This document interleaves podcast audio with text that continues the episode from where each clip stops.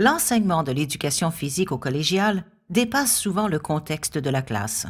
Par exemple, j'ai reçu le mandat d'enseigner ma passion aux étudiants, c'est-à-dire l'escalade.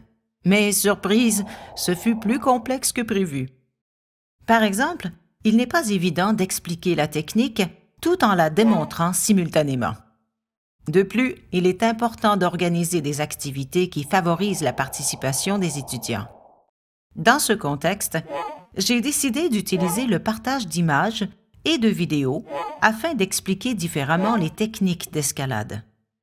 Mais qu'est-ce que le partage d'images? Le partage d'images et de vidéos, à l'aide d'outils en ligne, permet de façon simple et efficace d'échanger des fichiers multimédia sans se soucier de toutes les contraintes habituelles, par exemple la taille ou le format des fichiers. Avant de partager photos et vidéos, il faut d'abord s'inscrire au site de partage que l'on a choisi.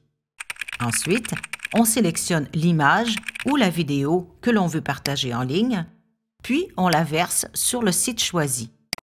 Et voilà, le fichier est maintenant disponible. On pourra ajouter une description, déterminer si le document est public ou privé, ou encore rendre accessible la source de la photo. Il est même possible, à l'aide de certains outils, de modifier et d'annoter les images. C'est ainsi que j'ai pu créer toute une banque de documents utiles sur l'escalade. Mes étudiants peuvent donc consulter les images et les vidéos qui témoignent de mes expériences d'escalade. Ainsi, tous seront mieux préparés lorsque ce sera leur tour de grimper. J'ai aussi décidé de les faire travailler en équipe pour réaliser et concevoir leurs propres capsules sur l'escalade. Mes étudiants peuvent donc partager leur expérience des parois rocheuses avec les autres. J'ai ainsi créé un groupe de partage de vidéos et d'images pour échanger conseils, astuces et idées de parcours. Nous pourrons créer une banque de photos et de vidéos que nous aurons annotées et commentées.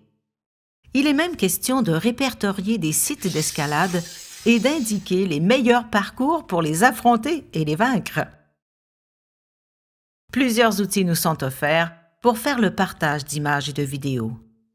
Pour l'image, Flickr et Picasa sont probablement les plus populaires et offrent tous les deux des outils d'édition, de géolocalisation et des options de commentaires. Pour la vidéo, YouTube et Vimeo, deux services offerts en ligne, permettent de partager des vidéos avec la communauté de façon privée ou publique. Il existe également un site de partage appelé Le Monde en images, offert par le CCDMD. Sur ce site, contrairement aux autres, le contenu est contrôlé par des administrateurs. À vous maintenant de partager vos photos et vos vidéos. C'était le partage d'images et de vidéos, tout simplement, par l'équipe de Future Prof.